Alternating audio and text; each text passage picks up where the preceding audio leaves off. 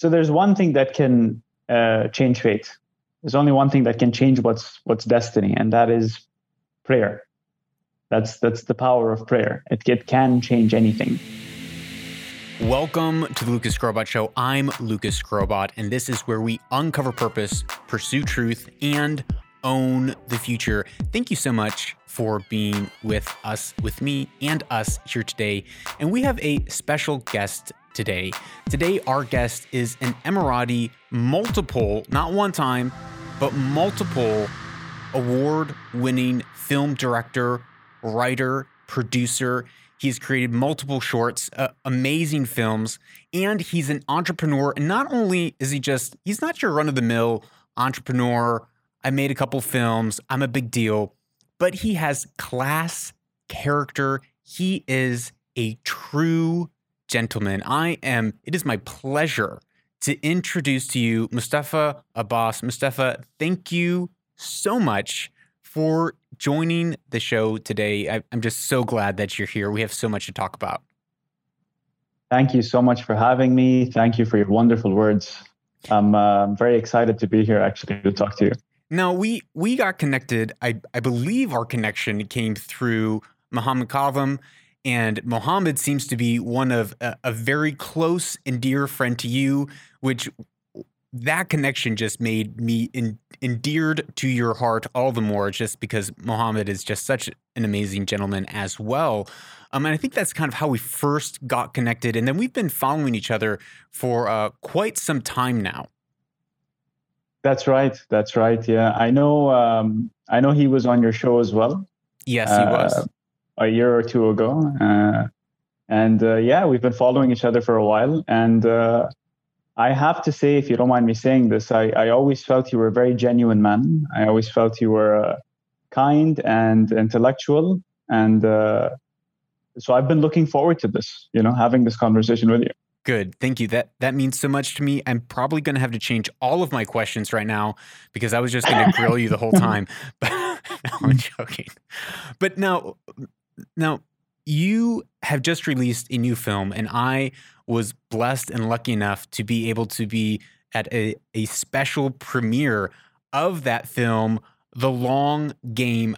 And I, when I watched it, there's a couple things that really stood out to me. But before we get into what stood out to me, I want to hear from you about the process of this short film. It's about a 30 minute film that has won, it has won multiple awards in LA, in, in the London Independent Film Awards for the best action and crime short.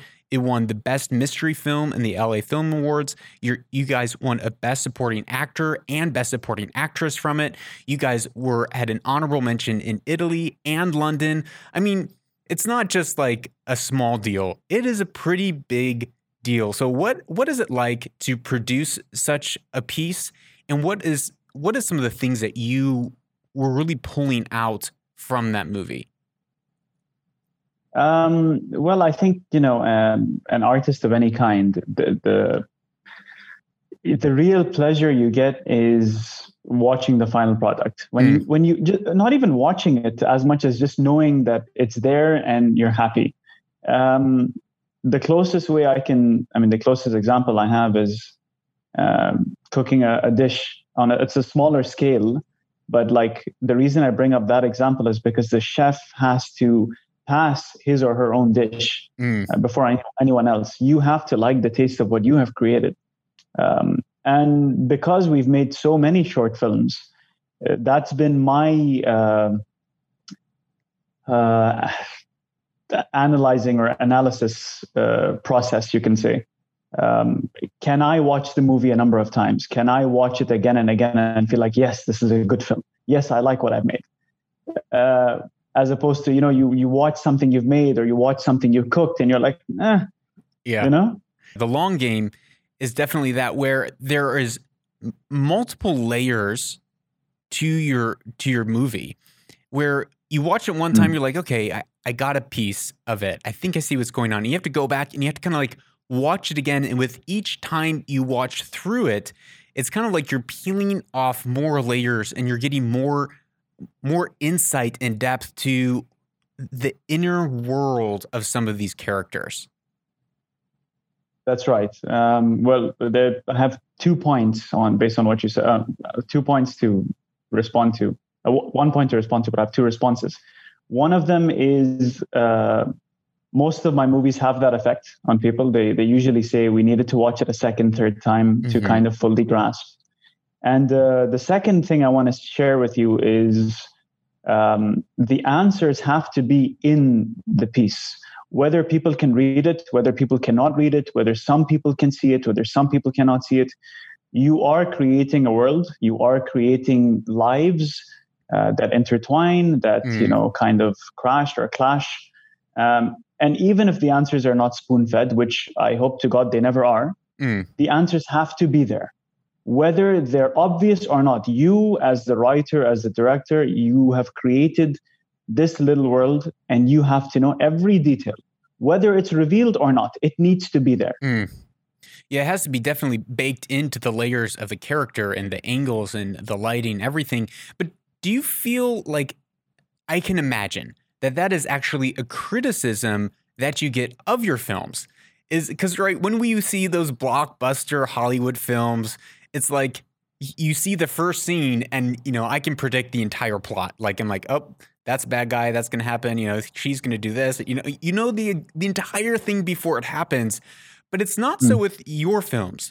It's like mm. it's with your film it's almost like that yeah. slice of lifestyle where you're stepping into someone else's world as you said very intertwined it's not just mm. what you see is what you get there's these it's these enigmas of human beings and that's what we are right as humans we are these enigmas in so many ways and you're presenting these these characters to the viewer to the audience and even I, I, believe you said this in a previous interview but you said i i love talking about crime i love you know crime and mystery movies your, your favorite movie is heat mashallah that is uh, quite the movie to get through um, but but you said in this interview that even though you love talking and and producing movies about crime, it's not so much the crime that you're interested in, but it's the criminal.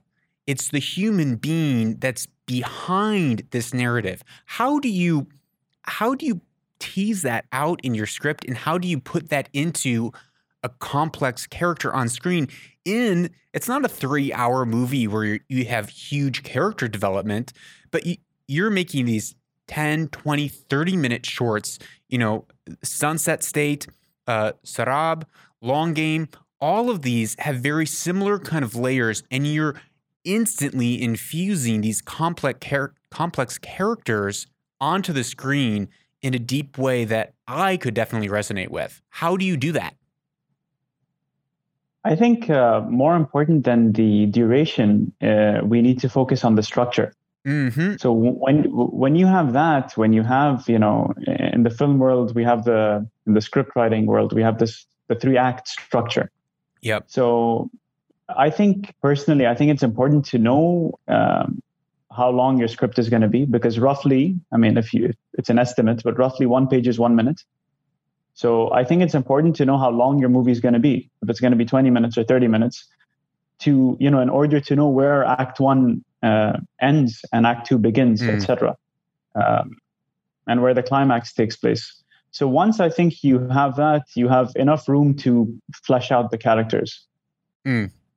Now there there's another element that the very first thing that struck me about the long game, and then when I went and listened back to and watched uh, Sunset State and Saraab, I I saw this same tool being used again and again and again. And I just want to play an audio clip if I could from one of these clips. I'm to play you're to have to listen closely, audience, and and you too Mustafa cuz you might miss it. Okay, just just tune in just 1 minute. Here it goes. Okay. That's it. That was the clip right there. Silence. Silence. I was struck with your hmm. use of silence. I know that's intentional. Talk to me about that. Um, I'd love to know the scenes you're talking about to elaborate further on them. But first of all, thank you for noticing that. Uh, but I, would love to hear from you. Actually, is there specific you know I uh, moment or I found that that used from especially the, the beginning, you had so Mm. many scenes where your character is Mm. just sitting there and there's silence.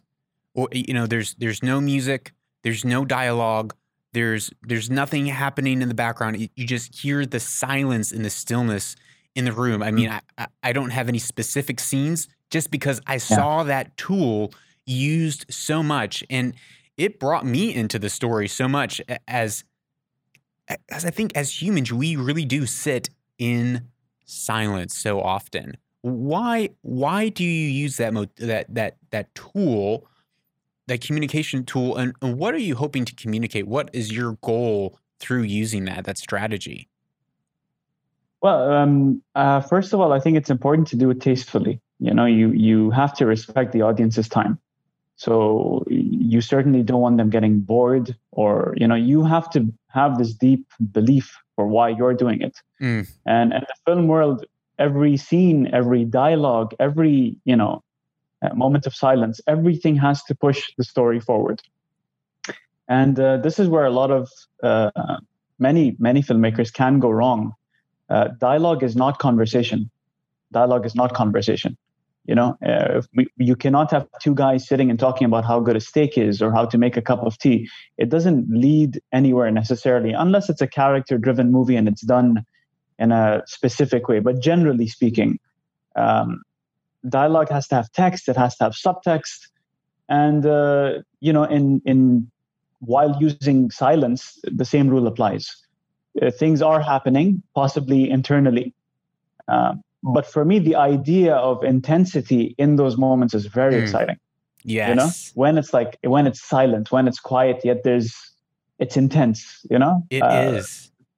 That's exciting for me. So It's almost it, in times it's can be more intense than the music. I mean, oftentimes you'll you'll fade in in music to really communicate uh, emotion or something that's happening, but that silence r- really it, it feels very intense and very tense in a lot of the the, the moments that you're using it.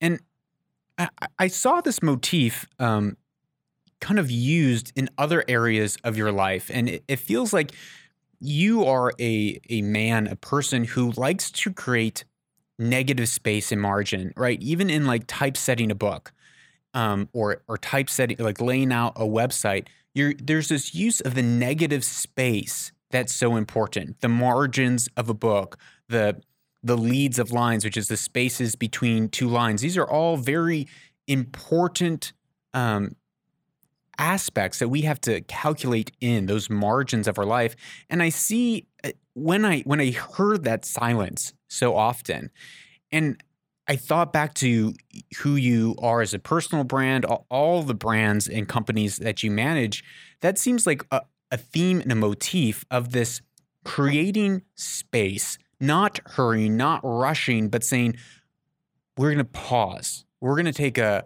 a, a break in this moment and we're going to create a moment in time of space in margin. Is that am i right in thinking that? Am i am i right the the synopsis and analysis of who you are as an individual and how does that how do you manifest that in your daily schedule in your life to create kind of those margins of stillness and space in your life First of all, uh, thank you for noticing that you know this is something that is actually in a bit of everything that uh, I like to do. So, if we talk about uh, filmmaking, filmmaking is what is filmmaking? It's it's a form of visual communication, Mm. even though it's fiction. Uh, and communication is talking and listening. So it's giving and taking Mm. in many ways. You don't want to. You can have all the, you know, uh, you can have amazing information. You can have all the tools. You can have all the right answers to everything. But if you overload the listener, you will overwhelm them. So it's important to pace ourselves. It's important to let things uh, marinate, so to speak. And and you said So, that in a in a previous episode too that even in script writing, in writing, it's more about listening than it is about talking. It's more about listening to who is this character? What what is the the deep things in history that's going on in their life? in a movie yeah you you need to know everything about the character you need to know you know when you're when you're writing, you need to know your protagonist. You need to know mm. his or her uh, desire, the conscious desire, as well as the unconscious desire. And you need to know this while writing. Like, what are they all about? Um, where are they going? What is their objective? What would set them free? What would make things worse for them? Um, yeah. So we've talked. You you mentioned story structure, and I love story structure. I have a I have McKee's book right here. Story right? by McKee. Yes. It's just such an epic book. I love it. Mm-hmm. Um, and so you've touched on that, and but another thing that I've heard you speak about it, tied into story structure is also the structure of how you go about creating and producing your films. Now, Stephen King talks about writing with the door open and writing with the door closed. And so there's an aspect of kind of creating that space to listen rather than to just produce and create. And how do you manage that? What in your writing process? Uh, do you have uh, first writing with that door closed and then once you get your first second draft out then you're opening it up for feedback? Or how what is kind of your your process of actually writing? So what i do is i i write in order mm-hmm. but i take it uh, you know I, I naturally you have two files. You have one is the script file the screenplay that you're writing and then you have the the notes file so it's very important for me to write beginning to end. And you will make a lot of notes. This, this is going to happen and towards the end. This is how the movie's going to end. This is going to happen in the last, in the third act. And nine times out of 10, those things don't happen by the time you reach there. Right. And uh, the reason they don't happen isn't because uh, you changed your mind. It's not the case for me. So I've said this before as well. Um, for me, like I very much believe that these characters are alive. I feel like they are alive. And for me, writing is like listening, mm. very much so. So even though I might write something and I'll be like, I don't even know where that came from. You know what I mean? I, I don't even I don't even use this word. Um, hmm. So uh, so to answer your question, when draft one is finished and you rewrite it, it isn't because oh no that shouldn't have happened. This should happen instead. It doesn't feel like that to me at all it feels like I didn't listen to them properly the first time. So I need to go back and, and rethink or rehear what they actually said. And, and you know you heard correctly when you feel convinced. And it's only when you don't feel convinced that mm. it's not necessarily a good uh, script that you wrote, at least in my case. Do you feel like do you feel like you have a muse? I mean, the way that you said that you that you're using words that you don't know and you're you're listening now. Uh, you know, obviously, we're not talking about like you know, talking to the dead or some sort of seance, you know, that's going on. But do you feel like when you get into that that closet of writing that you're closing the door and it's you and, and your pen and your paper and your writing, do you feel like you hit this moment where you're you're tapping into um, your muse, so to speak, that that state of flow um, do you feel like that in your writing or is that kind of like ah yeah but not really i think it starts with one spark you know? Mm. that it starts with one spark that you get and you feel like ah you know?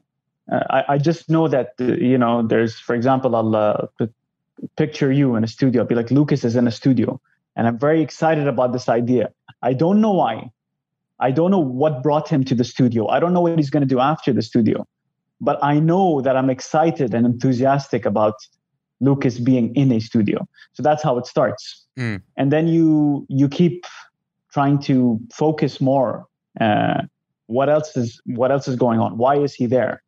Um, and every step, every why has to be because you're enthusiastic about it, because you're excited about it. Uh, so for me, the main recipe is enthusiasm for every why that happens in the film. And if you're not you go back and you know you you redo it you rewrite it you you keep tweaking it.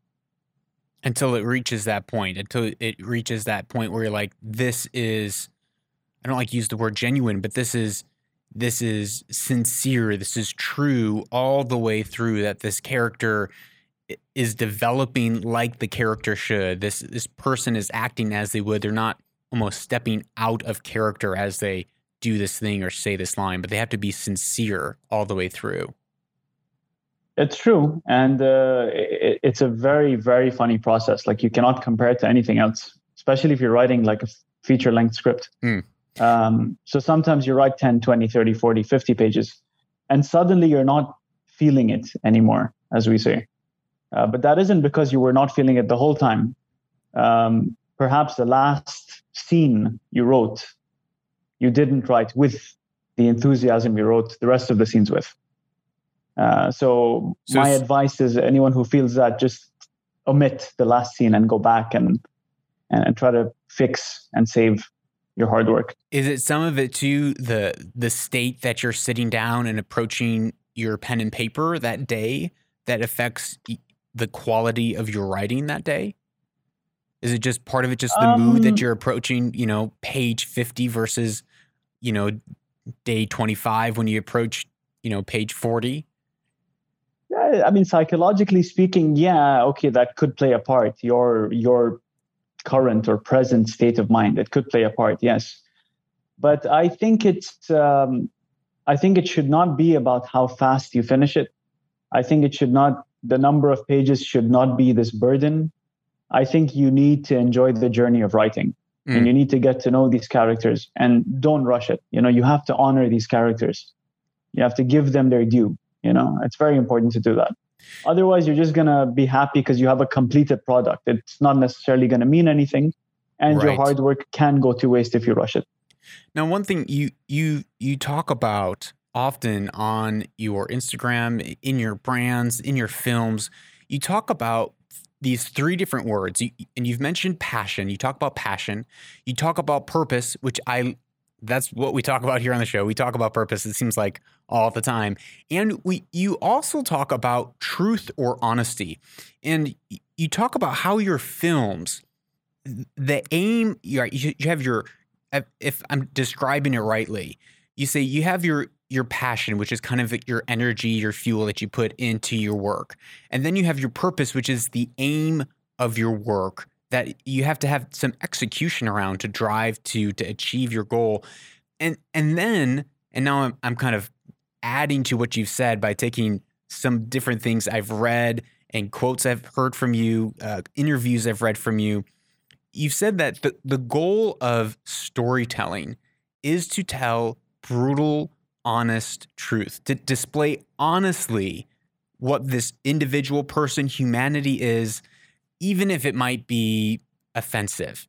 Is is that am I hearing you right that the purpose of a lot of these films is that you're trying to display some sort of truth of our human nature? Are you sure I said that? you you did you did talk about you did talk about brutal honesty. you did talk about that that there's a, a goal of of yeah. no matter how ugly that truth is, you want mm-hmm. to you want to tell the truth through your storytelling. Hmm. That's very interesting because uh, because storytelling, a lot of it is uh, you know because you are creating fiction, right? Mm-hmm. So uh, it's important to make it you know quote unquote realistic as much as we can.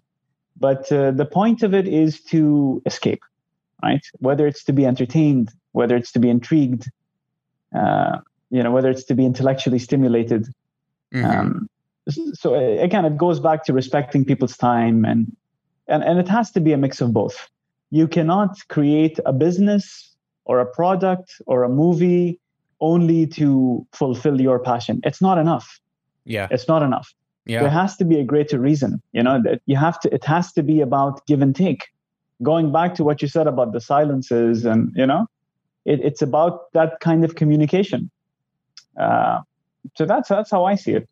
You know, I, I like that. I, I definitely agree. There has to be a give and take. It can't just be a, a one sided relationship that you have. And, and you mentioned business, and you have multiple other businesses. You have Chivalry, which is a a gentleman's barber shop um, in the heart of Dubai.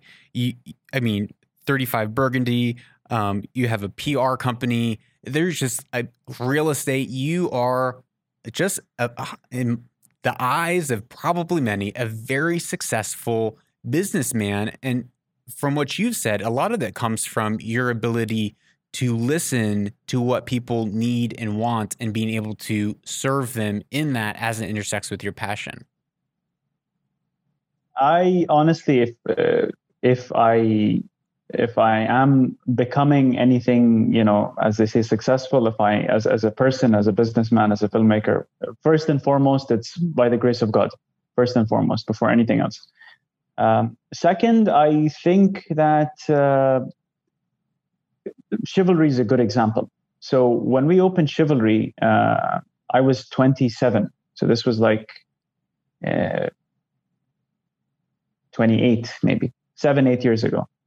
Um, and even then, you know, we were like, uh, we don't want magazines. We want books about gentlemen. Mm-hmm. Uh, you know, we we wanna we want the Instagram to look like you know it's a place where gentlemen hang out. We want, and we didn't know this at the time, but we were creating a lifestyle brand. Yeah. Even though like I, I didn't know the the terminology at that point, but that's what we were doing. We wanted a place where men could come and hang out and feel good about themselves, you know, and just uh, feel like okay we this you know 30 minutes here made their day a little bit better. Mm. and and we see that. We see that all the time. People come in and they leave with with a smile and they leave thinking wow you know i was really having a bad day. Thank you guys. And that's that's the purpose of chivalry. So that to me is a success. Money comes after that. Um, some people might think no it's it's the first thing. It's the it's not. With that comes money that's the trick. But you're not doing it for the money. You mm. see? Uh, so I'm a big believer in your intention. I'm a very big believer in your intention because that's your driving force. Therefore, that is your destination. Mm. Do you feel like I, I, have two? I have two or three different questions from what you just said, but the, the first one on intention. Do you feel like we can always understand and see and read other people's intentions and our own intentions? Like, do you feel like you always know what your intention is when you do something? I am a big believer that a person's true intentions can never be hidden. That's what I believe. Like over time, whether it's someone. I mean, if if if you listen carefully, mm-hmm. and when mm-hmm. I say listen, I don't mean listen to their words, but if you listen carefully, you can detect it almost instantly. Mm. Um, but that being said, even if it's not someone you're sitting with or having a meeting with, it could be someone on TV. You mm. know, a person's intention, I believe, will not remain hidden for long. Yes. I, yeah. I, I, I believe it shows. I, I, think the only reason a lot of people cannot see it is because they didn't uh, pay close attention. But the person, a person's true intention, cannot be hidden for mm. long. This is my belief. Mm. You know. Do you have has there i mean uh, surely there has been. Has there been a time whether in your filmmaking or in your business that your intentions have been just totally misread? Like you came in with like great intentions and the person on the other side just feels like you were doing the exact opposite whether it's in relationships. Have has there been because for me to be on like to give a bit of vulnerability in this situation, I feel like often, whether it's in my marriage or with my kids or with um, business relationships, I'm coming in with good intentions. I'm coming in with like the right intention, but it's in communication, it's so easy for me to misinterpret whether it's my wife's intentions, me to misinterpret whether it's a colleague's intentions. And it, it just gets really fuzzy really fast. Do you have that experience? And if so, how do you navigate that? Or if you like, no, I never have that problem. Everyone knows I'm awesome. How do you then communicate your intentions clearly? Well, first of all, if it's someone very close to you, of course, you're bound to have one or two or three misunderstandings. That's completely normal. But then you talk it out mm-hmm. and things become clear again. And if two people are very, very self aware and aware of each other, then they will know not to misread you mm. because that's called trust. They know that you don't mean them harm. They know that you don't mean anyone harm. They know that beyond the shadow of a doubt. So when two people have that together, whether it's friendship, whether it's siblings, whether it's marriage, that's the beautiful thing. that yes, even though, you know, then the misunderstanding is uh, maybe the a thing you said that is sensitive, uh, a thing that you did maybe with a group of other friends that could have been hurtful, but still they won't question your intention. They'll just tell you, listen, you could have not said that, you could have not done that. But then you you talk it out and things are okay again. Bring yeah. back memories. well, yeah, it's just it's. I mean, yeah. gosh, the amount of times that I've had to put my foot in my mouth, and my wife is like, "Uh, Lucas, you probably shouldn't say that." Say what? So, you know, it's like just my yeah. ignorance always is showing. It seems. Um, but yeah, the, and then I think that's right. I, I like how you articulated that it, it's trust, and that takes mm. a, a huge level of self awareness um, and that takes listening to yourself, being aware of, you know, what triggers you. What am I always seeing in people? Is that a project? Am I projecting that onto someone else? Um, so I do. I I agree with you. It takes a lot of maturity from both parties in the relationship, um, and even when you're not in in close relationship, it's almost easier if there's. I think when you're in a really close relationship, of course, you're going to have that those misunderstandings all the time as you work to communicate. And then when you're in like super far distance relationships, not so much. But I feel like once you start, you're in that courting phase, whether it's with a new client, whether it's with a colleague, where you don't quite know each other, we haven't quite learned to read each other well. That's where I also feel like a lot of miscommunication can come in and, and we can misread people's intentions. Yeah, that's true. Um, back to back to as you, as you're sharing about, um, I believe you were talking about we were talking about intentions, and then before that you were talking about uh, in, in business and listening to what your clients want, wanting to create a a space for your clients to come in. Um, what are some of the what are some of the foundational blocks that you have used to build those successful businesses to be able to listen to your clients, to be able to understand the intentions of other people that you can actually serve them in a way that they want to be served? So, whichever path you decide to take in life, any business, any industry or field you you would like to get into, um, you don't necessarily need to know how you're going to do it. Okay, uh, because if everyone knew exactly how to do it, everyone would do it. Totally. Um, or at, at least those who want to would succeed. Let's put it that way. Um, so your, I think your task or your job is to keep your values intact. Mm. You keep your values intact, and like you move that. forward yeah you don't worry about the obstacles. You don't worry about the hurdles. You don't worry about those things. You keep your values intact. Mm. no matter what they throw at you no matter what people tell you you should do and how you're doing it and why it's taking time and you keep your values intact right? Uh, that could involve uh, that could you know these values could consist of uh, business values. They could consist of ethics mm-hmm. Uh, ideally both okay?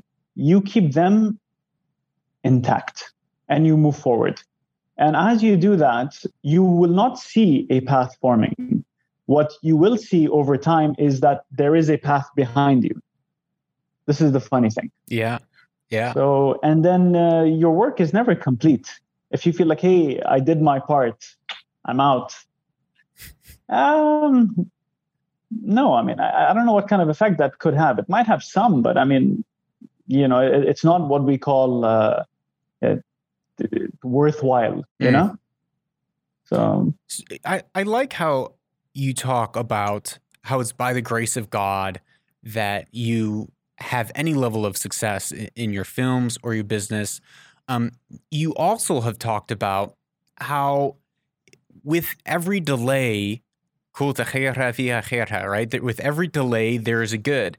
And and you've articulated um, before that with every delay that you face in in your films, in your scripts, in your production, um, you take a moment and you step back and you say, okay, maybe there's something that maybe this delay is actually something from God. Maybe this is actually sovereign. Maybe this is out of my control because God is actually providing for me. Is that how is that how you see it? That there's this sovereignty of God that's actively intervening and engaging in your life?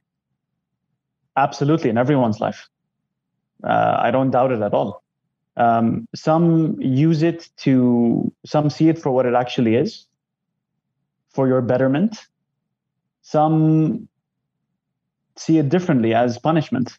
Mm. Uh, some just see it as loss and makes them bitter and frustrated. And we all have those moments, but we're not supposed to let them define us. Mm. Uh, we all feel a sense of loss. We all feel frustration. We all feel anger. It's, it's called being human. Mm. It's we're made of all these emotions, you know. Um, but yes, I, I do believe in that. Absolutely. I, you know, there are certain rules that I do believe in.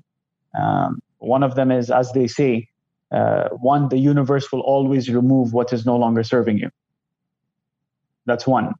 Uh, two is we are never rejected, only redirected. Mm.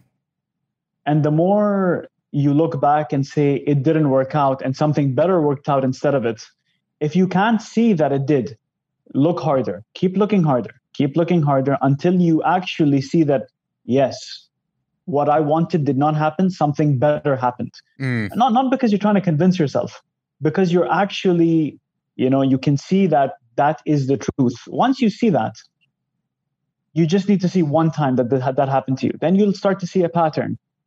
And that's called faith. And then every time something, you know, doesn't work out, you know it in your heart that something better is waiting for you. So what what do you see the difference? Where do you see the difference between I guess there's there's three different things at play. There is faith in God and his his grace upon our lives that provides for us, right? That it's by his strength, it's not by our strength. And it's just it's by the grace of God that I'm breathing and living and have four amazing boys and a, and a strong relationship with my, my life, right? It's by the grace of God. And then you have said on your Instagram that the more and more you look at business, the more and more you think that some people just get really lucky. They just happen to be at the right time in the right place. And it's just luck. It's just pure chance that there's some people who are out there doing really idiotic things and like somehow they blow up. What how did that happen? And then there's the third element, which is, you know, as a lot of people kind of in the entrepreneurship world, right? They'll say that, you know, luck is just preparation that meets opportunity or uh, however the saying goes, right? There's a level of, well, actually, I put in work and there's a level of responsibility that rests on my shoulders. It's not just pure fatalism where, you know, inshallah, like I'll drive with my seatbelt off at 300 kilometers an hour as I text and nothing will happen. But there's also a level of, you know, we wake up in the morning, we we discipline ourselves in our writing. How how do you see the interplay of these kind of three things in the world? I think uh, I think the big things are all fate, right? The big the, things, big are, things all are, all fate. The, sorry, the big things, yeah. Uh, that I believe that is uh, the time we're born, time we die, uh, who we get married to, how many kids we have, etc. Um, and I think a lot of things, uh, your motivations and uh, your dedications, your attitudes. I think this is all in your hands, right? Mm. Now, there are signs and there are lessons, and a lot of them are harsh lessons for us to improve and get up, get back on that horse and continue moving forward and be the best version of ourselves. Some of us do it, some of us do not do it. So there's a level of choice. So I believe there's a level of choice that's in there there's free will all the time. This is why a lot of people get it wrong. Is it fate or is it free will? It, it is both. Mm-hmm. You are ultimately deciding where you're going by your choices. Um, so when you make the right choices for the right reasons, I believe God assists. This is what I believe. Mm-hmm. And I think if you genuinely want to make something of yourself and you have the right values, you will. Uh, and everybody has a different journey. Some people build everything, they lose it, they build it all over again. Some people build something once and it stays. And then we go back to your example of uh, someone getting lucky uh, for no reason at all. Uh, let's talk about that. That's a very good example, actually. Um, so, that I think it does happen. but I also think that the person this happened to, I think those that person needs to honor this. Mm-hmm. Okay, because if they just feel entitled and keep taking, it's not sustainable. It, it might be gone, uh, or or they might lose something greater than their wealth. Yeah. So it's very important to to respect it and honor it and be grateful to it. Um, I, it's like a position of power, position of authority. I like that. I think you know when when we all of a sudden receive promotions in our life, um, we can easily think like, "Woo, I won," when really those promotions are tests. Like we get promoted because our hearts are being tested, our intentions are being tested. It's you know the the pressure then is now on us in a greater measure, and it's saying, "Well, how are we going to?" react to this pressure. So here's another question. You said that and I really like your articulation of it. Um, how uh, you know there are some things that are fate or destined, or you know when we're born and when we die. Do you feel like, and from your answer, I think I know, I think I know your answer already, but that there are choices that we can make that actually derail us from things that should be fate, like when we should die. Can we or whether you know whether we're born to be a great film writer are there are there decisions that we can make that can derail us and actually cause us to fall really really far short of the things that were designed for us to live and walk out in our everyday life so there's one thing that can uh, change fate there's only one thing that can change what's what's destiny and that is prayer that's that's the power of prayer. It, it can change anything. Uh, and going back to your point of making the better choice, the best choice uh, for oneself, for one's family, for one's career, again, we we ask or we pray for guidance. Mm-hmm. Um, and then even after that prayer, if things did not work out, it's it's part of your unique journey. You know, you need to go through that. Why? Maybe you won't know at this very moment and if you're lucky, you'll find out in a in a bit. So what if? So I, you said also, you know, that God gives us signs. I totally agree with you. But what happens when God gives you sign and sign and sign, and you are not self aware and you are ignoring every single sign? Right? It's like turn around there's a cliff and you're like i'm just to keep driving through all of these signs like surely there's there's a point where our free will, where God is such a gentleman that he says, you know what? If you are choosing this life of drugs and addiction, you know, this is the these are the consequences of your choices. So, and that kind of plays back into business, right? Because we can we make choices of how we build our business and those choices have consequences that cause an effect. Do you believe in that that we can actually there I, I totally agree with you that that prayer is just such a foundational piece and that we need to pray to hear the voice of God, to hear and be able to have our eyes open to the signs and his leading. I guess the question that I'm pressing towards is saying, are we able by our deliberate rebellious choices to be like, nah, I'm going the other way, just totally miss it? Yeah, people do that on a daily basis and that's a, and that's a uh, scary thing if you i mean you you made a very you know you made a very nice point. You said if what if someone uh, refuses to see the signs mm. refuses to what happens then? Um, well th- that person would i imagine stop growing. They would stop growing. And uh, what else would happen is they would become one of those people you know that uh, would keep saying why does this always happen to me Oh, and we all know those people. And sometimes those words probably run through our head, right? At least they've run through my head. I'll be I'll be honest. They've run through my head and I have to stop myself and be like, "Well, wait a minute. Maybe maybe you're part of the problem, Lucas. Maybe you're making decisions that mm, you should change these habits. You should change these decisions." But for every time you stop yourself from saying that. Every single time you have stopped yourself from saying, Why does this happen to me when it's something bad? You have grown as a human being. Yeah. That's number one. Number Yes, two, that's good. thinking maybe maybe I need to improve. Maybe I'm uh, one. That's amazing that you have that kind of you know uh, analyzing nature, self-analyzing nature that you can you're able to do that.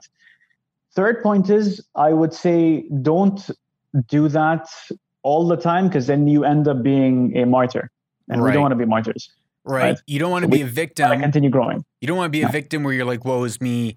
And then you don't want to be like so self deprecating and so hard on yourself that you're just pummeling yourself into the ground as a martyr. Now, we are out of time for this first part of our conversation with Mustafa Abbas, but stick around for part two, where we are going to talk about his idol. And it's not who you think it is. It's probably not who you think it is. And so far, this conversation has been great. It's been amazing.